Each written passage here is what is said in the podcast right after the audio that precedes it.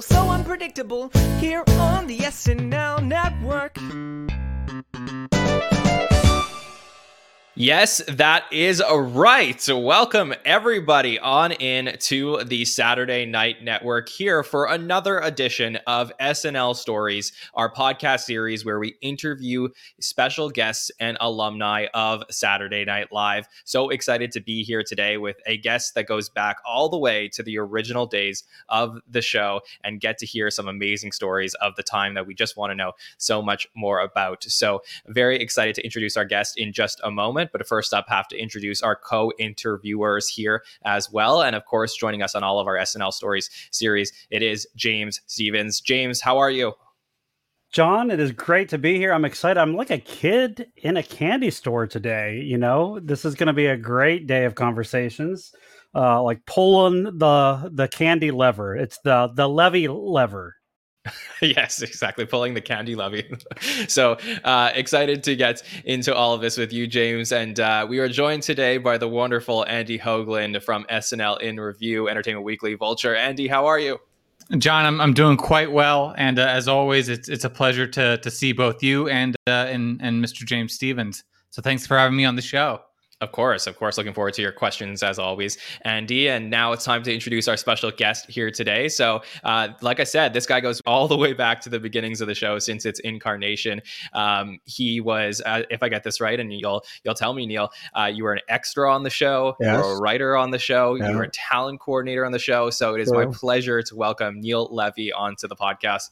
Neil, how are you? Uh, thanks. Good. Um, uh, good. How are you? I'm good. I'm doing really well. Thank you. Me. And yeah of course. I love your song, by the way. It's very nice. Thank you. Yeah. Thank you. I appreciate that. Um, so, yeah, Neil, uh, very excited to have you on and to ask you some questions about your time at the show. But I think it sort of makes sense for all of our listeners to go back to the very beginnings and how you sort of got started with, you know, your connections to Saturday Night Live and sure. and how you you joined the show. So, would you mind uh, giving your SNL origin story to our listeners? Uh, well, um, uh, Lorne, Lorne is my cousin, is a first cousin, and uh, uh, I was, um, let's just, I wasn't what you call a ne'er do well, but I was, I was, uh, you know, I think I, I, had ADD. I was, I, you know, I was one of those kids, and I, uh, s- school was a nightmare, and my parents didn't know what to do with me, and. Uh, Lorne, first he suggested I try art school because I had been doing art, and I went there. And he he was a um, uh, very close with our family. He worshipped my mom and dad. His dad died when he was uh, uh, about 13. And uh, he, um, uh, you know, I worked uh, briefly on the Hart and Lorne Terrific Hour. I don't know if you know about that show. Is one of his CBC shows. I was an extra in a piece where they were rounding up clowns in Canada and substituting accountants at children's parties and I was a soldier, you know, had to jump off a truck, you know, to round up a clown. Um, and um, so, uh, you know, I think he looked at my dad as uh, um, kind of a father figure after his dad died, and uh, and I know he, he loved my mom. Um, and so when uh, you know you know, we followed his every move. You know, when he did Laugh-In and all that, all whatever he was doing, uh, my mom was, you know, right there. And uh, I remember hearing his first jokes. You know, he would he would come over and tell a joke. You know, but uh, then one day he came over with Paul Simon to our cottage, and uh, and I ended up doing. Uh, at that time, I was I had done. Uh, I was into magic. I was doing stand up uh, not stand up comedy, magic, just going table to table and, and doing stuff like that and uh, close up. And um, I remember I did some magic tricks for Paul Simon, which impressed him, and uh, and Edie Baskin was there too. And uh, and Lorne took me down on the dock, and he said, uh, "We're going to do this show. It's a show for us." And I remember being, you know, so for us. You know, like he's a lot older than me, but I, I you know, I was very flattered that he included me in the us. And he said, uh, "We're doing a show, and I want, want to know if you'd like to be my assistant. Um, you know, you have to move to New York and do all that." And I immediately said yes. I couldn't wait. So that's how it, that's how it started. That's no, that's that's so interesting to hear that. There was uh, something that I read, Neil, or maybe it was our, one of our previous conversations. Uh, kind of, you know, as you talk about these celebrities like Paul Simon, and I think it was maybe, you know, Mick Jagger was was at Lorne's house, and you turned around and saw him there or something. Uh, oh yeah, but I, had I, this, I, yeah. I remember you said something about like this is Lorne before he's Lorne Michaels, and he still had like this gravitational pull to people. Right? I have no idea. He, he, he is a very charming guy, and uh, uh, you know, I think he went to uh, after Laugh-In. I think he went to uh, to London and he hung out with the Monty Pythons because I think he had done like Laugh-In. That gave him an in. Uh, I think he may have produced the Lily Tomlin special you know, but suddenly he's like good friends with Eric Idle and uh, you know Michael Palin and uh, and, and Mick Jagger, and uh, I think Tom Schiller has the same story because when I first moved to New York, I slept on Lorne's couch, and coming home one day and there's Mick Jagger sitting on the couch where I normally sleep, and he had a beard.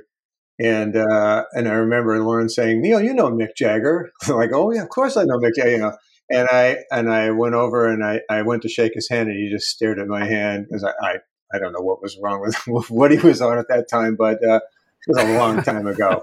Um, later, uh, you know, Mick Jagger was around, you know, on and off. You know, you'd see him here and there, and uh, he's the most accessible person. I mean, uh, he's a, a, really cool person. And uh, I remember my brother talked to him for half an hour about architecture. You know, so anyway, um, so I flew down to New York and uh, at, at the beginning, Lorne and I shared an office. There was no room for me. So I just put up my desk, like it was just facing his. So I. Was that at the 17th floor? 17th floor, yeah. Apparently, they were thinking of giving him uh, Rockefeller's old office, and he didn't want it. It was classic and cool, but it wasn't. It wasn't big enough, so he turned it down. Anyway, so I shared an office with him, and I was there, you know, from the very beginning, watching him put the thing together. I'm the guy who put up the cards. You know, that was one of my big jobs. Uh, I had to, uh, you know, when an idea would go down on a blue or pink card and go up on the board, and uh, and that's kind of amazing, Neil. Just to interject, to think like the structure of the show, the colored note cards, you know, the the structure of the production week. That you know, you were there at the beginning to see that has been really in many respects untouched you know these you know 40 some years later it worked i don't know why change it you know and uh yeah i remember uh the early days it was just i remember going to see like uh um what was it uh, eugene lee had done the sets for some broadway show and Lauren, lorne and i went to see it and then Lorne and i went out to uh California to see uh, the Groundlings because uh, he's looking for cast. And I remember going to uh, uh, Catch a Rising Star to see Andy Kaufman and other people. That you know, he's. I was involved in the looking, you know, and Lorne always said, "What do you think?" You know. So uh, I remember Paul Reubens uh, auditioned in the Groundlings, right? And um, I thought he was great, but would you have casted him if it was your choice? No, I, I absolutely agree with Lorne. He said he's too one note. Like he, he had that one thing he was doing, and that's what he did. You know. Got it. Even in the groundlings.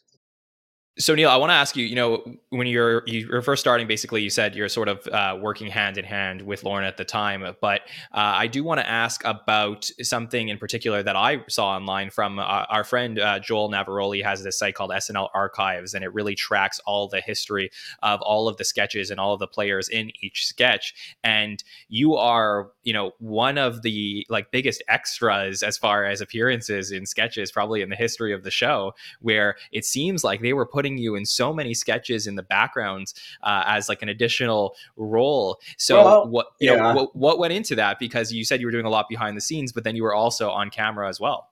The hard thing, I wasn't getting paid very much. So if I if they would put me in, I was so happy. Uh, maybe I expressed my happiness, and they like to see me happy. So I was like, okay, we'll put Neil in. You know.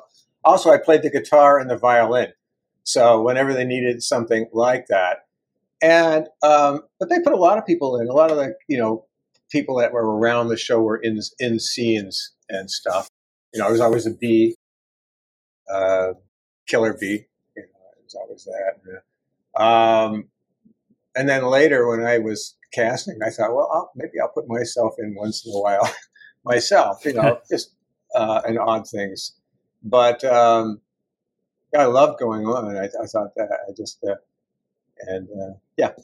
Neil, I, I, had a I had a question. It, it sounds like you were uh, were were very young when you started on the show. I think I think I read that you were the youngest cast and crew person there.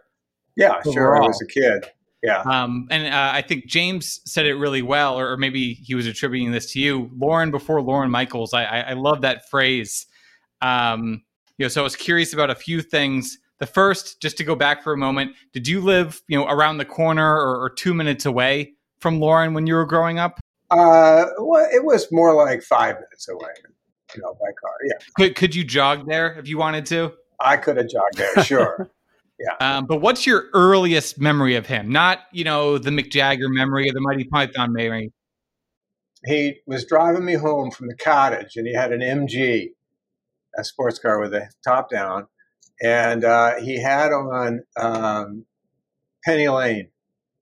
And he, and, he, and he looked at me and said, Can you believe these lyrics? He said, Listen to that. Blue suburban skies. Do you realize how brilliant that is? and I, I was just nodding my head. That's one of my first memories. Um, he also, uh, you know, he always, he's the only one. There's a, you come to the Passover Seders and he could do, uh, um, one of the, the prayers is is a, a, song and it's like really long and it's involved and it, and, and each each verse adds more to it and he could do it really fast. I was very impressed, very impressive. Okay, wait, sorry, Andy. I just gotta say, I think my family plays that game also. There's like oh, yeah. right at the end of the book where you have to keep adding stuff to it. We used to just try and do it. I think it's exactly. God Yeah, and it goes on and on and on, and keeps adding. exactly what you're talking about. He's very quick with that. Well, we'll, we'll have to look at the family tree and see if the Schneiders connect to the Michaels uh, oh, yeah, somewhere. Right. I, I, wouldn't be shocked. Yeah. um, but uh, Neil, I was also curious. You know, uh, uh some other. Um, you know uh, original members of, of the SNL uh, cast and crew are in your life before you know you, you get to 30 Rock, uh, like Howard Shore or, or, or, Rosie. Do you have any stories of them? Well, I knew Rosie because Rosie was married to Lorne, and they had their they actually had their uh, engagement party at our house. Do I have any stories? No, none, none that I can share. you know, but yes, uh, you know they're they're great. Uh, you know, and uh, you know, I was in Lorne's office when Rosie got her job. I can't. It's like this is so long ago. It's like sure, like, uh, understandable. Yeah. yeah, whatever. Yeah, whatever. I just, I just love the origin story of this stuff. You know, like like what's the the Marvel MCU version of right. of, of, of, Howard Shore walking in the door? Well, Howard Shore. Howard Howard went to camp with Lorne uh, to Timberlane. I'm not mistaken, and uh, they did plays there together. Um, and then Howard had a group, uh, the uh, Lighthouse, I think it was called, which was pretty successful in Canada. Um, but they were just remained friends, and then Lorne immediately hired him. Um, Howard is one of the nicest people I know. You know, he let me stay in. Uh, one summer, I had no place to stay. I'd lost my apartment, and I stayed in his place in Hell's Kitchen uh, for a couple of weeks because he was gone. Um, that was really nice of him um, when I got to New York. You know, my parent my parents had warned me uh, about drugs, not to do drugs, and so of course I said I wouldn't do them, and you know, and uh, so we get there, and um, yeah, maybe you guys have know this story, but I, I there was a uh, Howard Cosell had a show called Saturday Night Live before Saturday Night Live, and and um, uh, Al Franken decided he wanted to have a party to watch that Saturday Night Live. So, so we all went over there. This is uh, probably a month before SNL went on the air. I'm not exactly sure the date.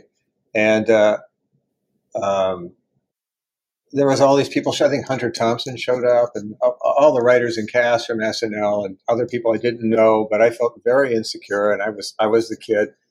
And there was like a bowl of pre-rolled joints like you didn't even have to, to smoke this stuff. You just looked at the bowl and you got stoned. So, and they started passing a joint around. And I did not want to seem like the kid, so I and I passed it. It just came around, you know, and then go around again. And then the party got really quiet, and uh, and I started getting really paranoid. And I started thinking that people were quiet because of me, and they were like looking at me. And I, I don't know. I just got horribly paranoid, and I went and I locked myself in the bathroom but it's the only bathroom in the place. So after five minutes, you know, people start knocking, and I'm oh, uh, uh, just a minute, and I like flush the toilet and go, oh no, I don't, I, I didn't mean to flush the toilet. I, am not done yet, and, I was like, just, and then I, I remember praying to God that this would go away. I was in such a horrible state, and uh, and finally, I get a knock on the door, and and, and it was Dan Aykroyd. He said, uh, Neil, I said, this is Dan. He said, uh, you probably you probably smoked some of that pot. Uh, you're probably paranoid. You probably think you're the only one. Let me tell you, my friend, you're not the only one. We all smoke the pot. We're all very stoned. We're all very paranoid. He said, uh, if you come out right now, I can talk you down. And he talked me out of the bathroom. And I remember uh, the only thing I remember from that is that I couldn't get my shoulders to go down. My shoulders were like this. And I was like walking out of the bathroom, hoping no one could me, and maybe my shoulders were like a, a wall, so no one could see me. And he, did he ask you to listen to some Allman Brothers with no, him afterward? He actually took me into the bedroom, and he did things like, you know, are you still? You know, he just did that kind of thing, and and then he pulled his pants down a little bit, and he walked over to the radiator, and he was a radiator repairman, which it must have been. Now I'm thinking. I mean, I thought about this years ago, but that it was a stock character that he brought with him, you know, from uh, uh from Second City, and he was like, "Oh my God, Mr. Levy, this is a beauty. This is a this is a Radisson 2000. I can't. I haven't seen one of these in a while. You know, and he started working on the radiator, uh, and you know, he ended up doing that as a refrigerator repairman later on uh, at SNL. But I thought I saw it first. He, and he, he did. He, he made me laugh, and he calmed me right down. He's one of the nicest people you'll ever met in your life. In your life it, it, it's amazing, and it's not lost on me, Andy, uh, that you know some of that very uh, Aykroyd language uh, shows up in a sketch. So yeah, it's, the Jimmy Carter, yeah, right. He, he he he. That's yeah, he does that he wrote that. But uh, so Neil, you said something about like absolutely, it's a long time ago, and we don't expect you to remember everything. Uh, but part of this, you know, is to certainly acknowledge and sort of almost celebrate, uh, you know, your being there. I mean, let's be honest, you were there. You played a juror on the first episode, so so I you are that, yeah. you're on the first episode of this show that is now an institution. Um, what do you remember, if anything, about like you know? Lorne brings you in, you're sharing an office, your desks are facing. There's a lot of pre production for months. And then the week of that first show and the night of that first show. Like, oh, wow. do you remember yeah. anything specifically about that? Oh, uh, I do remember a couple of things. You know, uh, it's all kind of a blur. I mean, to be honest with you, you don't know at the time that this is like the time of your life right here. Right. And remember every bit of this and write it all down. It's just to me, I was like 20 and I'm like running around doing things. Uh, you know, they had me, I, I, I think there was me I think I was the only production assistant. And then they brought in Doris Powell for, uh, and I'm not sure when she came in, but I was just, I mean, I didn't get to bed till three in the morning every morning, and I'd have to be back at the office by ten, and you know, it was like constant. But um, what do I remember of that week? Uh, or even just that night, like you know, you got to go on because it's live. I remember yeah. that. Uh, I think Billy Crystal was booked on that night, if I'm not mistaken, and yep. I uh, I heard his um, agent, uh, Buddy Morra, screaming at Craig Kellem, who was the associate producer that year, screaming at him in the uh, coffee room that this is not over and we're you know like threatening you know all that stuff and uh, Craig just having to take it and going, oh, we're really sorry, you know. But uh, so I remember that. I remember being in the hall and uh, this may not have been the first show. Was Chuck Berry on the first show? No.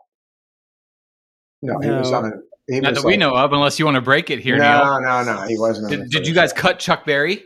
no, He was No, the I- musical guest in the middle of season two. no, I'll come back to him. Oh, that's right. So that's season two. Um, uh, who else was on that show? Uh, was- Well, I, I do Andy know Kaufman. that there was a George Carlin Oh, sketch George Carlin, that got yeah, he- cut. Yeah, and not only that, but if I'm not mistaken, I was standing beside Lorne when George Carlin deviated from his rehearsed set and decided to do something on Roman Catholics and natives. And and Lorne said something like that fucker. something like that. Let's just say he didn't say that, but it was something like that. And he took off into the into the booth because he had promised the censors, you know, everything's going to be fine, you know, because there's no seven second delay. And, uh, you know, part of that was that not, not, this kind of crap isn't going to happen. It's the reason Carlin never came back. You know, Lorne just, you know, put him on whatever list. Well, this has. is sort of the formation of Lorne too, because you know I know we we we've I think read or heard you talk about um, you know Lorne quitting, just walking out when they take his lighting person away or something like that. Yeah, to he just did. you know prove a point, right? So can you tell us a little bit about just like And that was on the Robert Klein show. Episode five. Yeah, episode five. That's right. And um, yeah, they took his uh, his lighting person. They took uh, Phil Hymes away, and uh, or was it Scotty? Did they take the sound guy away, or was it a lighting guy? It was a lighting guy. It was a lighting. Honestly, And, uh, I'll take your yeah. I'm not, I was absolutely sure, but I thought yeah. it was uh, Scotty Schachter. I thought it was the, the sound guy, but it could have been Phil. And uh, and he argued with him, and then he quit. And then he called my dad. I remember saying, "What do you, you know, what should, what do you think I should do?" And I think my dad was of the opinion that, well, he asked him all these questions, like, "Well, what does this mean to you? And can you walk away? And do you need the money?" And you know, all, all the questions you would ask somebody who's like about to to to quit. Anyways, he decided to uh, to quit, and uh, he walked away. And um, it was all in secret. We had a secret meeting at his apartment at the Osborne, and uh, no one was to know. Uh, Robert Klein never knew. I mean, I'm sure he knows now, you know, but he never knew at the time. And uh, and he would kept asking me, "Where's where's the producer?" And I had a different excuse every time he asked me. Oh, he'll be here. I think he's, oh, he, uh, you know, probably at four, you know, or whatever. And it's just like he never showed until near the end when they think that you know they resolved it, and then he shows up. So I thought it was pretty cool. That was really cool, huh? I just want to say for the audience, I mean, that episode also had a very weird thing where ABBA didn't show up either. Or like they showed up and like they had to do a pre-recorded musical performance. And I remember you, Neil, in particular, were sitting at a table watching ABBA's performance as the studio pretended to get flooded. Uh, it's a very interesting, unique episode. If you, if Yeah, it was it wasn't about a. that. I was a. Uh, waiter. You were a a waiter. waiter. Yeah, you? with a waiter, waiter, exactly, And yes, I had to yeah. like yeah. fall over because the ship was sinking. But uh, I, I, don't know if I, I'll, I'll tell you this one thing is that the word went out that the, that the girls in ABBA weren't wearing panties. Of course, it was so every writer was on his hands and knees right behind that set. I wish there was a picture of that. You know, Um, speaking of the the writers, uh, Neil, I, I wanted to jump to season three. I, I think you're on the staff at that point, um, and and was curious about your thoughts on on the the famed writers' revolt. You know, what was that like for you as as Lorne's cousin? Are your your was terrible. First, Dan Aykroyd comes into my office and he says, "All right, I know you're his cousin, but I got you know you're a writer now, and you're one of us, and you're you know we've been working together, and you're gonna you're gonna you know." Uh, and so he shows me some some sort of budget that he's discovered that uh, where there's thirty thousand dollars for the writers in the budget. I'm just throwing out numbers. I don't really know what the numbers are, and but the writers are only getting like fifteen or something like that, and where is that rest of that rest of that money coming? I mean, you know, and he was like really pissed off, and you know, he had just assumed Lorne was pocketing it, or I don't know what he would assume. And I, you know, I went to Lorne and I said, "There's a little bit of a revolt going on, going on," and he he didn't really uh, seem to uh, respond. Um, and then I was kind of torn because I was a writer and you know a, a, as well, so I just kind of like kept my mouth shut from that point on. And then uh, as it turns out, uh, yeah, he was using because the budget was so thin at the, at the when the show started. He was using that money for set for props and sets. You know, he had diverted it as a producer, uh, and it was up to him to negotiate uh, with the writers. So that's what they negotiated. So that's what they were getting. So that there was more money in the budget for them doesn't mean he has to give them that money. You know, that's he's a good producer, and he needed the money to make the show get on the air anyway. So we're all sitting in the uh, um, the, the writer's room, and um, Lorne comes in. Maybe it's because I told him this was going on, and then and then uh, he says, "What's going on?" And Dan Aykroyd stands up and gives him a, a rundown, and he goes, "I see," and he just turns around and walks out. and goes down the hall to his office and goes in, closes the door. And everybody got up and ran. Lorne, Lorne, no, no, wait, Lorne. And they were all like banging on his door and we're sorry, we're sorry, Lorne, Lorne. And and he didn't he didn't open the door. So he like waited. I don't know when he made up with everybody or when you know when it was okay again, but you know that was the end of that. I mean, you know, so not not a great story, but it it, it happened, and uh, you know But do you talk to him later about it? And he's like, "Wow, I really played you guys," or "Wow, Dan Aykroyd's an ass." Like, no, I, no, he didn't. At, at no, he did not talk to me about that. It was like uh, it happened and it was resolved, and let's move on. That's basically it. Interesting. Uh, let me ask you about season three a little bit more because that season, Neil, is widely regarded as potentially the greatest season ever you know, there's yeah. there's so many yeah. like amazing moments, uh, amazing episodes in that particular season. Do you have any memories of any sketches that you worked on, or any of your favorite? Yeah, I worked on I worked on a Bees sketch with Ann Beatts. Uh, that was kind of a hit. I worked on. Uh, I did a thing called Funeral Magician because I was into magic with uh, Bill Murray, and I think, if I'm not mistaken, I mean, I know it was. It's not coached that way, but it's the first time he did that uh, Las Vegas uh, singer character where he sings at a funeral. He's, he's uh, uh does, does, does that uh, does a whole kind of act at a funeral and ends up sawing the casket in half. Yeah, it was with Hugh Hefner and Gilda. I don't remember anything else. yeah, it's just that that year is a blur, a real blur to me. During the height of all of that, um, you know, people will always look at the beginning and the first cast. I mean, that's a couple questions. I, I remember reading someplace that Lorne, after that first episode, maybe even turned to the whole cast and crew and said, uh, "Well, I guess we're a hit." and everybody's like, "Where are you getting this from?" Because it took a little little time. Um, oh yeah, but I think that he is a good producer, as you said, to kind of uh, motivate folks. He used to way. post the uh, the negative reviews on the bulletin board for people to look at. There was a real rebellious kind of feeling in the whole thing that we're doing something, they're not going to get it, they're not going to get it, and then they're going to get it.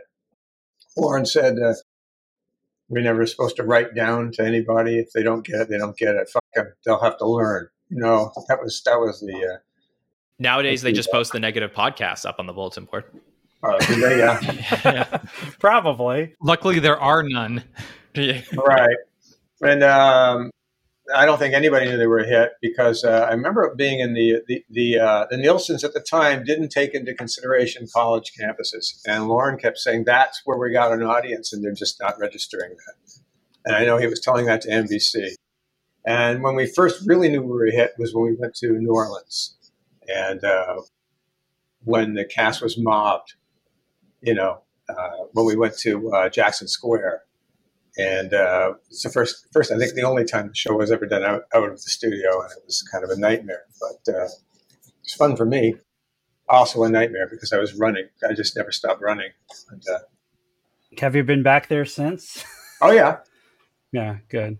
I remember uh, one sad story there. There was a, a, guy who had a parrot, and there was a sketch in the courtyard of uh, pirates. And uh, he had a parrot, and we told him that we're going to be shooting off these these guns, and and said maybe you better have the parrot like on a wire or something so he doesn't fly away. Oh no, oh no, I got him trained. He's not going to move. Don't worry about it. Bang, zoom. The parrot parrot shoots off, and you know I don't think he ever saw the parrot again. Kind of sad. But anyway, You tried. You tried to help him. I tried. You can only try. I know that you have shared uh, over time some of the, you know, kind of behind the scenes, maybe more tender moments with your close relationship with like John Belushi and, and Gilda as someone who really, you know, knew her. How would you describe her? And, and is there anything about John that you'd care to share? Gilda was just, you know, hard to hard to. Gilda was a doll, just just a as bright and cheery and funny off camera as she was on. You know, it was always a joy to walk into her office. She always wanted to know what I was doing and who I was dating and what's going on. You know, and because Zweibel was her, her writer, you know, her guy, you know, and I was really good friends with him. Uh, we all went to lunch all the time. So, and then, then, you know, we'd buy her every dessert on the menu. That was our, our big thing. Um, she was, uh, you know, one of a kind. I know. What else? I mean, I, I, can't, I don't really want to tell you some of the things that were told to me or stories that, you know, might not, that, you know, that they would be up to her to tell and she's not around. So I really shouldn't tell them. But uh, anyway, you know, I know that I can tell you one thing. Uh, when, um, what's, his, uh, let me see, uh, the hell is his name? He was in Godspell with her in Toronto. You guys would know his name. Uh, Marty Short. No, Victor uh, Garber? Victor Garber. That's it. Wow, good memory. Uh, and so she wanted me to meet him because he had saved her life. And I said, "Well, how did you do that?" She said she was going to kill herself and had laid down on a road, on a highway, or something like that. He ran out and grabbed it. So something, something like that. And and I thought it, she was joking, but then I saw that she wasn't. So. Uh, Okay. Uh, well, yeah. I mean, uh, obviously, we've heard some incredible stories about her life, and uh, I appreciate you sharing some more with us. So, uh, I do want to ask you. So, there is a really interesting point in SNL's history, naturally, where season five comes to an end, and then we lose what was left of the original cast, and most of the writers, and Lorne Michaels decides to move on. And for you, my understanding is is that you actually stayed on board and and elevated yourself actually at Saturday Night Live into a more powerful position. So, can you talk a little bit about that? Actually, no. I had I had uh, left the show and gone to Los Angeles and ended up working with Chevy for a year, or a little more than a year, uh, writing a pilot for NBC, which I wrote, which I wrote with Chevy. It was called Sans Souci. It was about a uh, minimum security prison that, that they sent like really wealthy people. You know, where the, the biggest punishment was, uh, you know, you had to clean a jacuzzi and that, that kind of thing. So Chevy and I sold that Chevy. We'll say Chevy sold it to NBC anyway, so we ended up we wrote that. I got a lot of Chevy stories, obviously, but uh, that's a whole other thing. Uh, and then uh, uh, I came back. Uh, Jean Doumanian called me and wanted me to come back, and so I knew enough to call Lorne and ask him if it was okay because I had heard, you know, things are not great between him and, and Jean. The way she had done it, the way she came on board uh, way she became producer. So I called him. He said, "Do you need the money?" I said, "Yeah." Do you need it? I said, "Sure." He said, "Fine." So I went back to SNL um, on that year, which was an absolute nightmare from day one. Well, Neil, I, I do want to acknowledge, you know, what, what some might see as, as as a bright spot in that season. You know, you above Jean even is, is credited for for giving Eddie Murphy his his very first shot. Very famous story if, if listeners haven't heard it. Um, Neil, you start getting these these random weekly calls, right, from, Yeah, a young yeah. teenager. My my question is, how does Eddie Murphy, you know, even even get that phone number in the first place? Could you just back then look up NBC in the phone book and request an audition, or how did how did that come about? No, you could request. You could find out my name and then and then call the NBC operator and say, "Please give me Neil Levy's office." At that time, I had like a secretary, uh, but there was a secretary that, that was secretary to a bunch of other people too. And uh, uh, you know, if you just kept at it, uh, I often I was what twenty four years old at that at that time or twenty three. No, it's twenty four. I would pick up the phone myself often before the secretary could get to it. So, you know, he'd call up and he'd say, "I know," you know. And at this point, Jean had found a guy, uh, a guy named Robert Townsend. You guys all know the story, so I don't know if you want me to tell the story. Yeah, uh, Hollywood Shuffle, but no, let's let's hear it. she had found Robert Townsend, who was great, you know. Um, and they, he just hadn't signed his contract yet. So Eddie starts calling me up, and and I often use this as an example to people, and I say, you know, persistence. You just got to keep at it, especially in show business, because they get so many people who send them their, you know, their their glossies or on now on, you know, you send them whatever the hell you're sending them now, but uh, you know, it's persistence. So he just kept calling me, and, and every time he'd get through, he would come up with some funny story or some funny something else funny that made me laugh about how he had to have this job and he had to get on, and you know, and I said, well, it's really because Jean had already, I heard she was already hiring somebody. Um, things were already going bad. I mean, just the way things were were really kind of uh, oppressive on the show, even before it, began episode one. Anyway, um, the last time he called up, I remember him saying something about that he had 18 brothers and sisters, and they were all counting on him. None of them were working, and they were all counting on him to get that job. And this was, you know, and, and he made me laugh. I said, "Okay, you know what? I, I, you can come in." I thought I would interview him just as an extra. So he comes in, and uh, he starts doing his bit. He did a thing. Uh, he did Bill Cosby. I remember. He did. Uh, um, one thing I remember, he did these these uh, three characters in Harlem. Where he acted. He had written this, and it was um, all three characters. Um, a little guy instigating a fight between the other two, uh, and uh, which he ended up doing on the show. It wasn't like a great piece, but when he did it to me in the office, I realized the guy can write because there was some really uh, classic comic beats in it. And so I, I uh, and, and then he started blowing me away. Just his characterizations and his, his energy, and and I just was like, wow, this guy has got everything. On top of which he can write.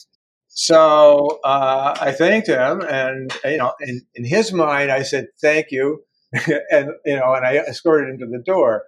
Uh, I, I doubt that that's the way it was because I get I usually get very excited when I see talent, and this guy has had talent, you know, just beaming out of him. So I I I, uh, I went to uh, uh, Liz Welch and uh, Mike Zanella. I said we got to get this guy on the show. Well, we, but we got Robert Townsend.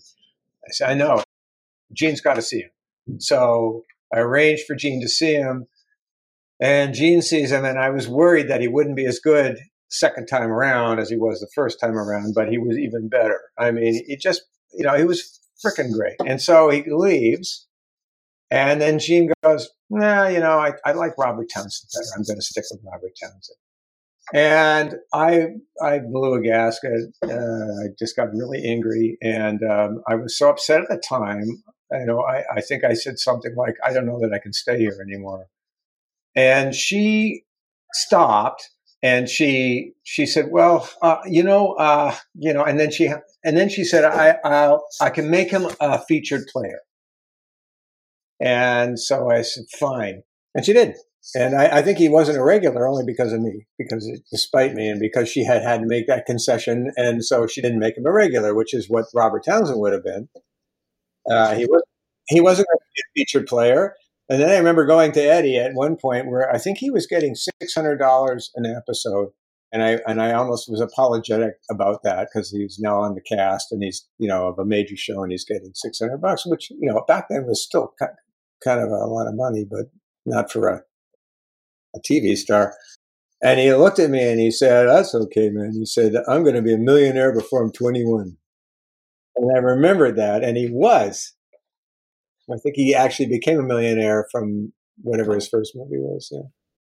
I just I have to know who broke the news to Robert Townsend that he was no longer going to be a cast member. You know, I don't know. Or what about wasn't it Charlie Barnett? Wasn't he involved too, or no? Charlie Barnett uh, was on the show, but I, I don't don't remember. I really don't. Okay, so Neil, I wanted to ask you about season six cast auditions. Were you present while other people were auditioning, and do you Yeah, have I any? was there. I was there. I don't have you know. Did you know Denny Dillon going in? I did not know her, but uh, I love. I, I think she's a swell person. I really like Denny Dillon and very talented. Uh, So I feel like one of the most famous uh, stories about somebody auditioning and not getting the part was John Goodman. Is there any memory or truth to this? I don't. I worked with Goodman years later, just on my own little cable television thing, and he was good enough to come in and do voiceover. And he's a s- swell guy too. But I, I don't, I don't know anything about his audition for SNL. That's for Jean. He auditioned. I seem to remember that he auditioned, but it, was Ebersol or Jean? I think I think it It was, was Jean. Jean. I think yeah, It yeah. was Jean. Yeah. No, I don't. I don't. I don't quite remember uh, him. What about? Uh, do you have any good Patrick Weathers stories or Matthew Laurance stories? Matt Laurance. Oh my God, was he? I, I you know, Matt. Um, I don't. I mean, they're both nice people. Um, Pat was a little bit out of his element. I think he was very talented. Uh, you know, he could do a couple of things, but uh, um, and it was a you know a nice enough guy. Uh, Matt was a great guy. Um, I uh, I don't have any stories. Following up on Jon's question though about about uh, John Goodman, like I've heard Mercedes Ruehl was was coming down to the final slot against Denny She Dillon. was. I, I, I auditioned Mercedes Ruehl first, and I thought this is a very talented person, and I wanted her to get the shot. And uh, and uh, Jean, Jean Jean said no. You know, Can I ask you a more like theoretical question about SNL auditions? This was an interesting debate we were having on the podcast last year. There was a really famous uh, TikTok that blew up over the summer with someone putting out their audition for Saturday Night Live. They said, "Oh, I want to be on the show," and they did a whole thing, and it blew up online. And we had this debate on the podcast of if Saturday Night Live auditions for cast members should be open to the public or not, because the audition process is so secretive as far as you know there's like people like you like in the shadows going out to comedy Right. clubs watching people and then bringing them in for auditions and right? you know as fans like we, we want to know more about that process of getting on the show so do you think that it, there should be some type of open audition Well, I, I, all I can say when you open things up to the public, uh, it's it would be impossible. I mean, all of this. You know, I was in charge of the home movies back in the first season or two or three or whatever, and um, and I remember uh, John Head brought me this thing, Mr. Bill. So I watched and went, "That's great. I got to put that on." So uh, Mr. Bill goes on. So as soon as Mr. Bill goes on, and remember, anyone could submit a home movie. We started get, getting all these these uh, uh, videos uh, um, of people with their heads exploding, arms cut off. They, you know, it's like they watch Mr. Bill go, "Oh, that's what they want. That's what they want." And it just became this horrible, violent, glory kind of like uh, every week. I, I you know, I, I was like dreading looking through the pile of videos uh, for a while, anyways. Uh, so um, to open things up to the public, you know, how could you even do it? I mean, uh, you'd have to hire a lot, a lot more casting directors to go and look. You know, uh, um, I don't know what the process is now. Back then, there was a couple of places you went. There were the improv places, you know, Second City and the Groundlings, and then there was the comedy clubs. And then there were agents, you know, submitting people. Uh, it's probably different now. Uh, I, I have no idea. I, I sort of pictured it more like like American Idol style auditions where you like walk in and there's judges and Oh, it's gonna be filmed. that, yeah. No, I don't know. I don't think They should try. Do it. That. Would be a fun idea, though. Yeah. during the audition talk, we just sort of alluded to something that I wanted to circle back to again. Uh, you deserve the recognition, the praise, the celebration, whatever. This is interesting. You, I think you have the rare distinction of being one of the only people to work for all three executive producers. Yes. Yep. Probably, yeah. No, Leo. Leo. Leo, uh, yeah. yeah, Or Akira. Akira. Right. yeah. some of the some of the crew but i mean you know your your role uh especially in a talent and and you know you were a writer there for a little bit i mean it just had to be interesting to see from from lorne who is family and then jean and then to dick ebersol Well, let's just say that you know, Lorne would be at the top of the list of, of those three. Yes. no no no question no question Yes. is it true did lorne really come back to see dick's first show He did. and Dick, Dick kind of screwed me on that one. Um, So he's in the building. Lorne comes to see that first. so show. uh, this, I'll, I got to uh, preface this by saying that, that uh, I'll digress for a minute. Uh, when Dick first came on, uh, he was, you know, he wanted, he didn't know what, what he was doing, to be honest with you. And, and he decided he was going to do uh, uh, short films. So he was going to break the writing staff uh, into two. And uh, one, one, one side was going to write a short film about, I can't remember what, and the other side was going to write a short film about a bag lady. Where he got that idea, no idea. Bag lady. So, like five writers who said, You're going to write a short film, two minutes long, about a bag lady. Make it funny. So they wander away, scratching their heads, and they come up with something. And uh, I think Denny Dillon plays the bag lady. And um, so I walk into Dick's office, and he's watching the finished bag lady film with Michael O'Donoghue, sitting there puffing on his he had these brown cigarettes. I think what they're called. Virginia Slims, I think is what he had. And Dick says, "Is there anything we can do to save this?" Michael says, "No, nothing." he says, "Well, wait a minute, Dick." He says, "If you took out all the sound and you just had footage of Denny Dillon sitting on the bench, and then you added funny voiceovers of people passing by." That's the only thing I can think of. Great, Neil. I want you to go and get the uh, the, the cast, and I want you to rec- tell them uh, first get the writers and have them write funny lines for a bag lady sitting on a bench and the pa- people passing by, and then I want you to go to the cast members and I want you to get them to record it. So I go, okay, I can do that. So I go to the writers and they give them this assignment, and they write it. And then I go to the cast members, uh, Charlie Rocket and all, everybody else, Mary Gross, and uh, fine. But what I didn't realize, he had now handed this piece of shit over to me. I'm now producing it. Uh, I'm just doing his bidding, you know. I'm, I'm like a, I'm like this kid going, "Oh, okay, great," you know. Uh, and of course, it was it was a, it was terrible. I mean, there was there was nothing good about it at all. So the uh, the night of the show, Lorne's coming to the uh, dress rehearsal, and Dick is all you know. He gets out of his, his desk to let Lorne sit back in his desk on the ninth floor. You know, the king is is back. You know, and uh, and then he says to, to Lorne, you know, Neil did this great bag lady film. oh God. And I'm like, well, I, I, and then he says, Neil, can you get me that list of blah blah blah blah? And he sends me out before I can I can uh, tell Lorne that that never happened. Uh, That wasn't you. and which I eventually told him, you know, but it, you know, for for a long time, I think he thought I was responsible for that piece of shit. And anyway, I just thought that was interesting that he handed that off to me. Uh, It's interesting that he did that. It's interesting to hear uh, kind of maybe his lack of comedy chops and, and O'Donoghue leaning on him.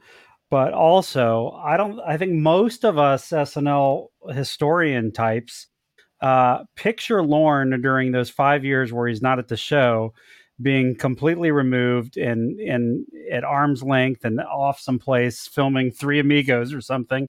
So, so The to think show. that he was, yeah, the new show, but to think that he was there, that he came back to that that first episode was uh, he did. for Dick was interesting. Dick did basically keep the show running till Lorne came back. So you got to give him props for that. So season seven, uh, the first year with Ebersol producing, was your last season with Yeah. Saturday Night Live, correct? Yep. Yes. Okay. So and was it was mostly like, would you have liked to have stayed on if it had not been for your relationship with Dick Ebersol at the time, or it was just uh, Uh, well, um, I don't know. I mean, it's, hard- it's hard to say. He he uh, he bullied me. Uh, he bullied me physically. Like when I think about it, Hmm. uh, I remember one time walking down the hall. This would be hard for you guys to even believe, but I'm, he's a big guy. He's probably six three. He must be. And I'm walking down the hall, and there's no one else in the hall. And I'm walking towards him, and he and he sees me, and I go, I go, "Morning, Dick."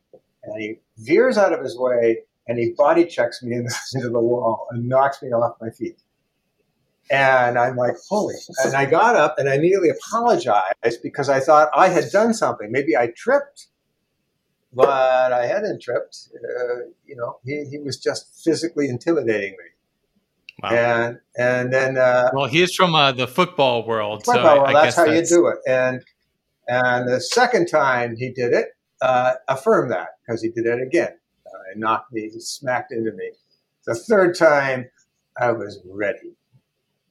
And as he came towards me and he veered towards me, I just went full steam into him and bang, we banged, banged into each other. And he was like, "Oh, uh, uh, are you okay?" I said, "Yeah, I'm fine." "You all right?" Yeah. And he never did that again. He did other shit. Wow. that.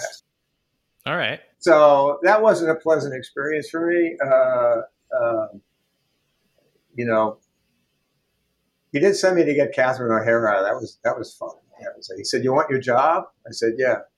I said, "Sure." He said, uh, "Go to Toronto and bring me back Catherine O'Hara. I don't care what you have to do to get her here. Just get her here." And so I flew to Toronto. I called her up. I had lunch with her you know, fell in love with her immediately. She's just a really delightful person. And I managed to talk her. I took her to my home, and, you know, and you know, I managed to talk her into coming to New York. So, so uh, she comes down to New York, and she's met at the airport by Danny and John. And uh, then I remember we went to a party that night and uh, I don't know what I can tell of this. Never mind. I'm going to stop right there. But all I will say is that um, so Ebersol really wanted her, but she hadn't signed a contract. And then uh, there was a, uh, a day when uh, Michael O'Donoghue wanted to address the writers, and he wrote uh, "death," I think, in red paint on the wall. And uh, Catherine O'Hara looked at me, and she just went, "No." And she was gone that day. So Catherine O'Hara, uh, Laurie Metcalf, and Emily Prager were all really interesting cases of this weird sort of dynamic that was, you know, switching over from Jean's era to Dick's era. And uh, you know those two in particular, Metcalf and Prager. I don't know if you have any memories of of them coming in, but they came in for basically the last episode of uh, season six were barely on the show and end up being sort of like a footnote in the history of SNL as these weird cast cases. So for Right. you as a talent coordinator, any any interesting thoughts there? No, Okay, no I remember, but I don't. I, I don't have any interesting thoughts about it. I remember uh, hiring. Uh, you know, I could remember things like when Miles Davis did the show. That was an interesting thing for me because uh, uh, I really liked him. I you know, really dug Miles Davis, and uh, but Ebersol didn't know who he was. Um, and unfortunately, he was. They said he was jet lagged. Uh, well, this doesn't actually. Uh, this is kind of a negative thing about Miles Davis. I think he was still. I think he was on heroin. To be honest with you. Uh, because uh, about a minute before showtime, uh, when Joe Dicso was standing uh, in the dressing room door yelling, "One minute!" you know, and Miles Davis had locked himself in the bathroom, and I'm trying to get him out of the bathroom, and uh, and I finally get him out with like 30 seconds to go, and I'm him along to on stage. But then, as anybody knows, Miles doesn't like play to an audience. He kind of walks around. But I think because of the heroin, his energy was really low. He was like walking around and just hitting one note, and the band was smiling. Uh, I haven't looked at it again since it happened, but they they already they knew something was up, something was wrong, and uh, and then um, Ebersol walks up to me and he goes, "What's going on?" You know, I, I don't know. I said, uh, "It's, it's great." I, I, I thought quick. I went, uh, "It's great, isn't it? It's like real. It's like great TV." and um, later, his manager told me that he was jet lagged, so I, I'll, I'll buy that. You know, it's possible. They had just come back from Japan, so he was an older guy. So anyway, I was just going to say, Jon, when you were uh, bringing us back to the crazy transition between uh, Jean stepping away and, and Dick coming in, uh, I feel like with with Neil here, we can't. Uh, it would be remiss to not mention Charlie Rocket yeah, and uh, at least the the f bomb, right? sure. Yeah, you're in that sketch. Uh, was I in that? I don't even remember. Um, I was. Uh, no, I wasn't. Uh, no, he said that right at the end of the show. And they well, no, you're in and- the after midnight sketch, I, I believe. I mean, you you were the one there, so I I don't know if you don't know, but No, I, I don't thought that you were. But in the yeah, it's it's reference to what happened earlier. But then in the good nights, yeah, I'd like to know who the who the f did it. Was uh, who else was on that? Who was the musical guest on that show?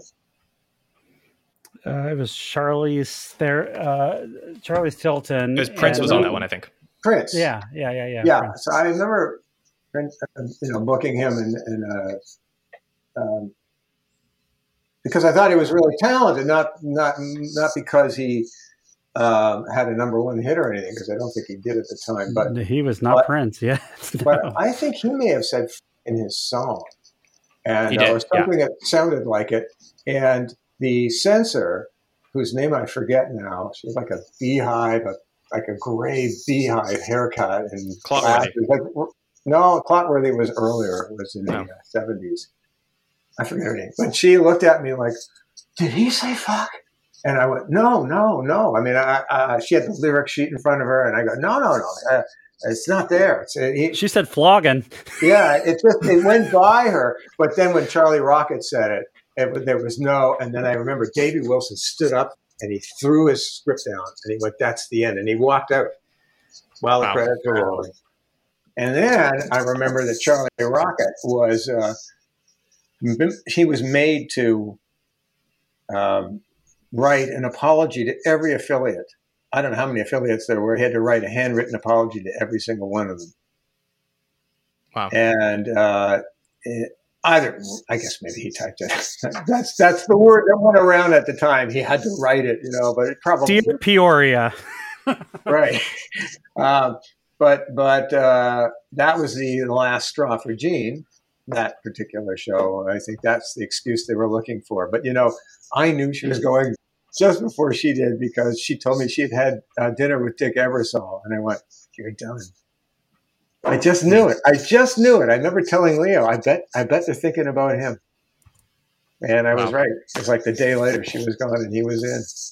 Okay, so Neil, I just I also wanted to ask you. So since uh, since season seven, uh, you know, obviously Lorne since season ten, Lorne's been back uh, Right. after season ten. So have you gone to go visit the show at all? Are Sure. you currently watching the show? Any fun? yeah, I watch it. moments? I, I, I, I you know, I, I you know, I, I watch it. I watch the highlights the next day. You know, I watch like the five best sketches. You know, I don't watch it from the beginning anymore, but I do watch it, and uh, uh, occasionally I'll send. You know, I'll, I'll go. I have. I haven't gone. I mean, actually, I haven't been there since the 40th anniversary. Um, I haven't been. How back. was that? That was amazing. That was really amazing. Um, I, I was. Uh, I remember uh, going into the ballroom. First, walking in with uh, with Larry David, who, who I also knew from the old days, and, and Seinfeld, walking behind them, and I heard uh, Larry David said, "This is pretty, pretty fancy." To, to Seinfeld, yes, it is. As they're walking in together, and and uh, so they actually talk that way to each other. Anyway, um, That was the after party. yeah, the after party, and then uh, I remember hearing music in the ballroom. So I walk in, there's hardly anybody in there except Paul McCartney's tuning a guitar on the stage. I went, holy shit! So I, you know, I, I obviously st- stuck around, and he started playing. He just played all this stuff, and then uh, of course people started pouring in as soon as they heard the music going, and uh, everyone wanted to be on stage with him. And then Taylor Swift got up and started playing with him. And then uh, she wanted to play one of her songs, which I guess is only fair. And then he stopped. He played along, but he, he did he did back her up on one song, and then he then he left. And I thought I was angry at Taylor Swift because he would have played for another hour, you know, for all I know. And And those Ta- Taylor Swift tickets are expensive now, so yeah, You- you got the absolutely. that's true. So Neil, how often are you in contact with uh, with your your cousin Lorne at this point? Oh, you know, weddings and bar mitzvahs, you know, funerals.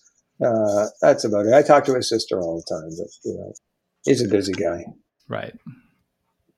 so I don't know how many people might know this, and I, I just want to make sure that we talk about it because I am certainly impressed. And when we, you and I first connected a while back ago, you're you know we're talking about music. I think what that story about you know playing uh, guitar and violin because because you've done that in a couple of sketches you know as a musician. I'm a musician. We talked about music and you're like hey i've got a band. I'm like oh that's that's cool. Ladies and gentlemen if you were just hearing this for the first time please do yourself a favor lemmings inc. That is lemon Thanks. lemmings inc. Seriously it is acoustic it is folk it is rock you know.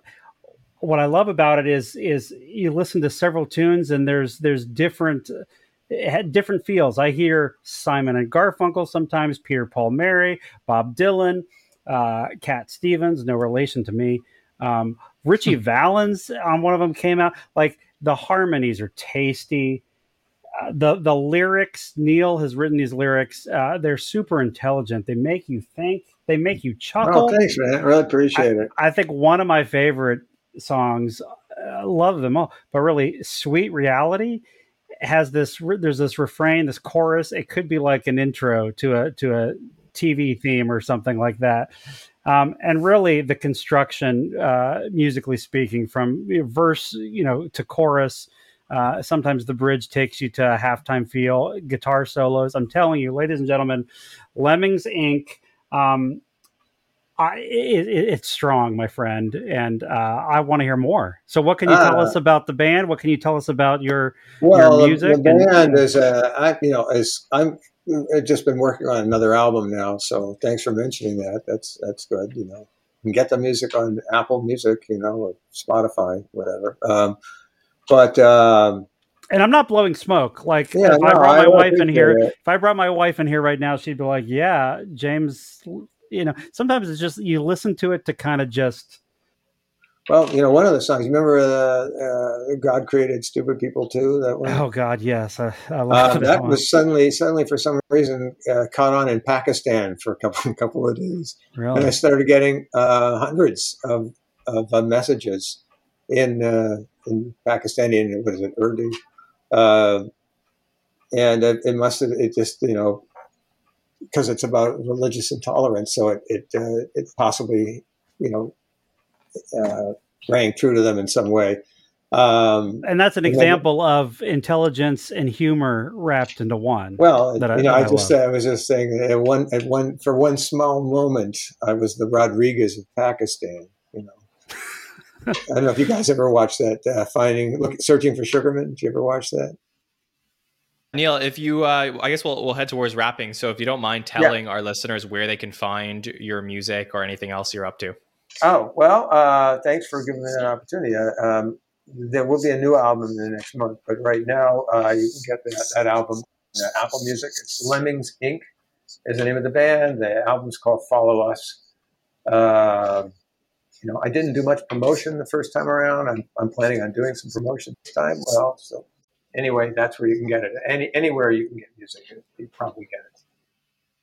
Awesome, Neil. Well, thank you for joining us and thank Yeah, you for all for of the stories. me. So Uh, it's been fun. I'm glad to hear that. Yeah, thanks. Uh, I'll just wrap the podcast. Uh, I'll just start with uh, Andy. Thank you for joining us today. Of course, uh, everybody should definitely check out all of your articles and recasts with Saturday Night Live coming back this weekend with host Aubrey Plaza. So please tell the listeners where they can find all those and anything else you're working on. Yeah, absolutely. I mean, if, if folks want to check out my Twitter, which is uh, at SNL, oh, it's right there, at uh, SNL and Review. Um, but uh, or if you want to go to the main source, uh, ew.com, um, those those recaps are, are updated live um, during the show. So this was fun, Neil. Thank you so much for uh, for coming on. It was great to talk to you. Yeah, you too. Thanks. Yeah. And uh, James, thank you as always for joining us and putting this whole thing together. So appreciate you. Anything else you want to say to the listeners? I would just say, on behalf of being Andy's uh, biggest fan, please go check out his writings because uh, they are great. Uh, No, I'm, I'm James. I'm your biggest fan. I'm, I'm just here right, to all play right. back Just up say- for save you. it for the- I'm the podcast. fan. Jon's getting all insecure. He's like, "Who's my biggest fan?" John, relax. Okay. We love you too. Well, uh, listeners, thank you for joining us today. I hope you enjoyed our conversation with Neil Levy and getting to hear all of these amazing stories back to the original days of uh, Saturday Night Live. And of course, uh, if you've been checking out our podcast, you'll know that we just wrapped up our Cecily Strong career retrospective, which was really a wonderful love letter to her career on the show. Amazing cast member that just left us in December. So we went through all of her greatest moments. That was this past Monday night. And then coming up this weekend, we have host Aubrey Plaza, musical guest Sam Smith, where we have the hot take show immediately after the show airs. Come join us live on YouTube. We'll break down all of the sketches. And then next week, of course, we got our roundtable Monday night, our by the number show Wednesday night, and then our patron feedback show on Thursday night. So non-stop coverage of Saturday Night Live returning for the next three weeks. Very excited to break it all down with you. You can find us at the SNL Network wherever you look for uh, podcasts or on social media. So for James, Andy, and Neil, my name is Jon Schneider from the Saturday Night Network. Thank you for joining us today. We'll see you next time. Have a good one.